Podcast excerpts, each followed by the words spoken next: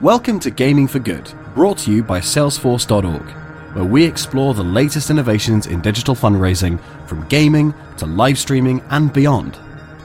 This is a season of playbooks giving you the tools and tips you'll need to navigate this brave new world. I'm Will Bond, and with my co host Shay Thompson, we'll be your guides, introducing you to experts inside charities, online platforms, and the worlds of gaming and streaming. Our fourth episode is an IRL events playbook.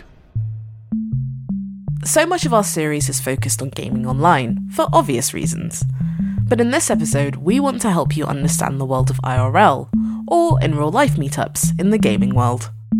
There are lots of different types big festivals like PAX and TwitchCon, gaming tournaments run by Epic, and smaller indie events. One thing they all have in common is community the gaming community. As a charity, you might be thinking, why are you telling me about gamers meeting up? Well, that community I just mentioned has helped raise millions of dollars over the past few years, all for charity. And we're going to be sharing some stories about IRL events and how charities are getting involved in exciting and inspiring ways. One of the biggest IRL events around is PAX. It's a series of gaming festivals involving tabletop games, arcade, and video games. It's held annually in cities around the US, as well as Melbourne, Australia. Here's PAX event manager Laura Stringer to explain more. Assuming you are a person who understands what a fan convention is, generally people associate fan conventions with a few things giant exhibition halls, people in weird costumes, and lots of loud music. It's either that or it's the concept of a trade show, where it's pretty much a lot of suits, glad handing, making deals, passing business cards around. PAX was created by the authors of webcomic Penny Arcade. The name PAX stands for Penny Arcade Expo. The original Penny Arcade comic was all about video games and gaming culture, and the expo would be devoted to that too. So, the folks at Penny Arcade in 2004 decided to make something that kind of married two concepts based off of E3, the Electronic Entertainment Expo, I think it is. And that is mostly a press event. It's very closed door, very flashy, very business focused.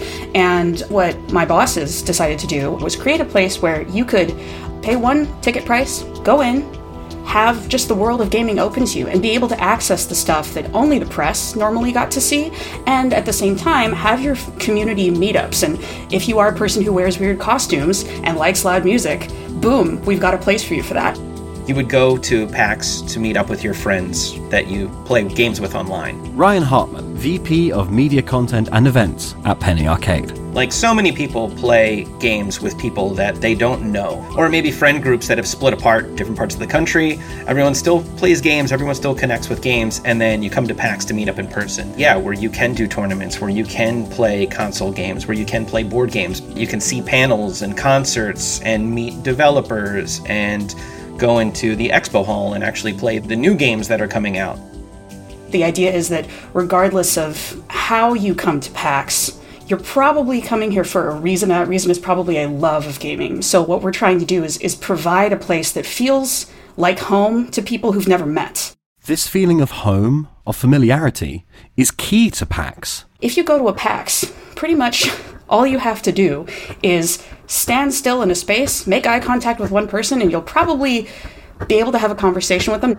I left my first PAX with 40 more contacts in my phone of people that I'm still friends with now. Like, I've met best friends, I've met lifelong buddies there. And when I got together with my partner, it was very important for me to introduce him to my PAX friends to be like, You've met my family, but have you met my family? There's definitely a vibe here that we've tried to cultivate that's really lasted a long time and it's been interesting to see charities, different charities crop up in the gaming space, or existing charities develop gaming arms. It seems to be something a lot of charitable organizations are realizing the value of and the power of. Throughout this series, we've heard again and again about the importance of authenticity as a starting point for building community. It's no surprise that when charities reach out to meet gamers in real life, being genuine is essential. The gaming community is very passionate and very loyal, but they can sniff out when they're being pandered to. So we really try, from a PAX perspective, try not to pander to our audience. People can tell when something comes from a place of good intentions and when something comes from a place of love. And I think audiences are really good at, at detecting that. I caution anyone from a charity or even from an advertiser perspective. It can't just be chasing a trend, you know what I mean? It's got to start at a place of legitimate understanding, but the audience, as long as that is conveyed, they'll get it and they'll support it. Although more and more charities are turning up at IRL events, charities have been involved in PAX right from the start. You might recall Gaming for Good's very first episode back in season 1 featured interviews with Travis Erickson and Kirsten Carlisle from the charity Child's Play. Child's Play is another offshoot of PAX organisers Penny Arcade. It aims to improve children's lives through the power of gaming. Think we made it the official charity a couple of years ago, just to effectively put a ring on it. Just because Child's Play is there, even though we consider it the crown jewel, the original, it is a Penny Arcade offshoot, so too are we.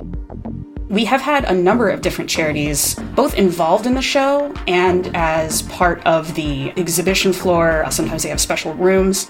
One of the more notable ones would be our relationship with Take This, and in the Australia, it's Checkpoints. Those are both gaming focused mental health advocacy orgs. Take This is a very interesting group of people. They're very much built around the idea of destigmatizing mental health concerns within gaming and providing a place where people who don't normally think they have a mental health concern can just decompress. AFK stands for away from keyboard, so the idea is you can be present but not interacting.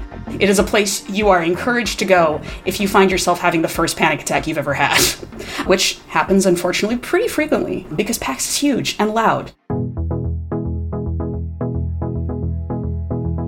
Another non profit group present from PAX earliest days is the Cookie Brigade. Which was initially just a group of lovely humans who wanted to bake a lot of cookies and just do a bake sale at the show and give all that money at the end of the show to Child's Play. The Cookie Brigade now itself is a 501c3. That's the American tax code for a non profit organization. And it's entirely fan created. Like, they raise a silly amount of money walking around with perfectly carefully wrapped, sanitized made. Ingredients are listed on the outside. They have them for damn near every dietary restriction. All they're doing is going to a con with a wagon full of cookies and selling them for a suggested donation of however much. What the Cookie Brigade is is a organization that was founded after two people started giving out cookies to people just waiting in line at PAXs. That's Cookie Brigade's organizer, Paul Ference. They didn't have any reason to do it, but people started trying to give them money, and they're like, "We don't want the money," and people insisted on giving the money. So they're like, "Okay, well, give it to this charity that's organized by the people that made PAX." And since then, uh, it's grown as an organization, but we're still focused on giving baked goods and candies to people waiting in line at conventions and raising money for charities that are sponsored by those conventions. So far, we've raised over 600,000 US dollars. We work with the organizers of the events, find out the charities that they're supporting during the event, and then donate the money to that same charity. So we dovetail in with what the convention is currently supporting. Cookie Brigade is just one of several charities operating at PAX. So, why is PAX, or indeed any in real life event, an effective place for charities to network and fundraise? I think part of the reason that PAX is so good at organizing people to do good is that it's really trying to bring out the best in the gaming community. There's typically a substantial amount of space offered to not only Child's Play, but also many other organizations that are working to improve the lives of people in the community and for people who are marginalized in the community. That it sets up a place for them to be welcome and it helps them spread their message of their community within that community. It's a good foundation, I think, for how to build a culture of acceptance because that sort of attracts the people that enjoy doing good and supporting their community and everyone finds uh, different ways to help out. As we've heard throughout this series gamers are a very passionate and innovative group of people. Good ideas are constantly emerging from the gaming community. If they're inspired by your charity, they'll find their own ways of raising money for you. Witness PAX and Cookie Brigade's response to the pandemic, when meeting up in real life and passing cookies from hand to hand was no longer possible. They tried to pivot so hard like, can we deliver cookies? Can we do some sort of other partnership?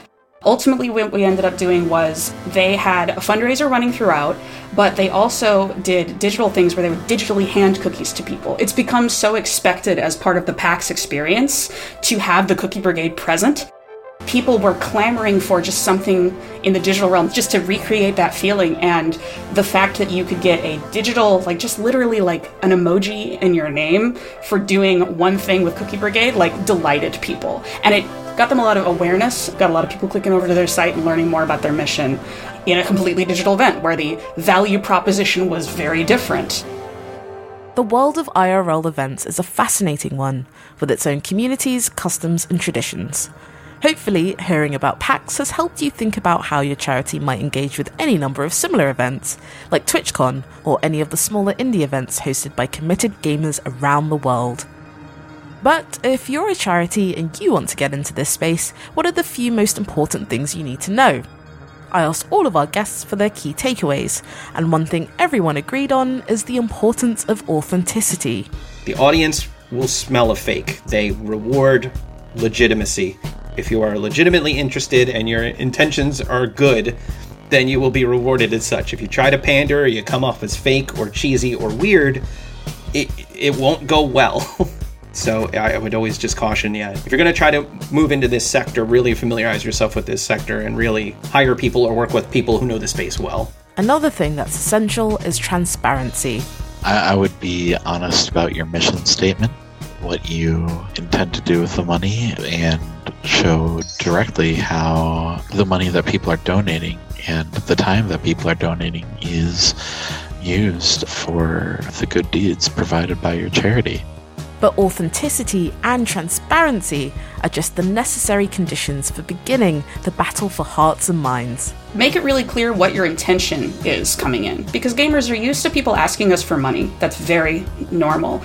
We want to know what's the emotional impact? Why does this matter to me? And what are you doing to make an impact? Because we're chiefly concerned with issues of agency, issues of representation. You're going to want to provide someone a reason why they should join your party and go on your adventure with you. Explaining to them kind of like, hey, we're here because we know you have a particular set of skills, we'd like to use them. And pretty much being upfront with how much of gaming you want to integrate your brand with. And the best way to talk to gamers? Through play. It's totally okay to simply stand there and just preach the word of what your charity is, maybe have something to demo. However, if you can find a way of gamifying it, we love a challenge, even if it's very, very simple. There's a whole pin collecting and trading uh, economy built around PAX, and the stuff that ends up being the most sought after are pins that you can't just buy.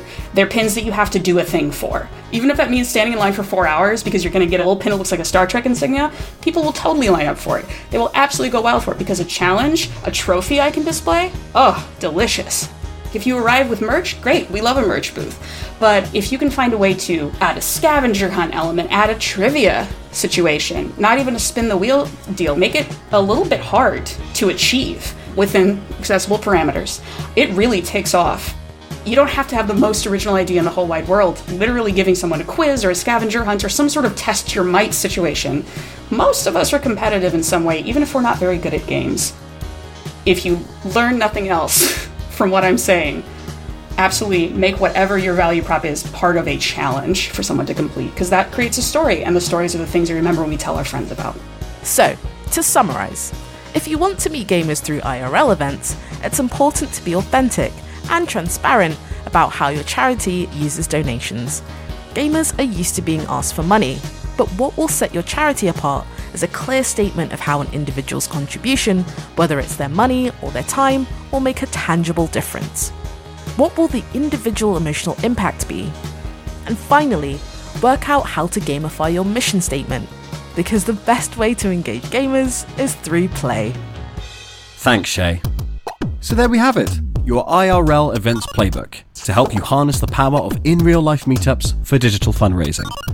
If you found this podcast useful, do check out the other playbooks in this series on downloadable content, esports, and software bundles.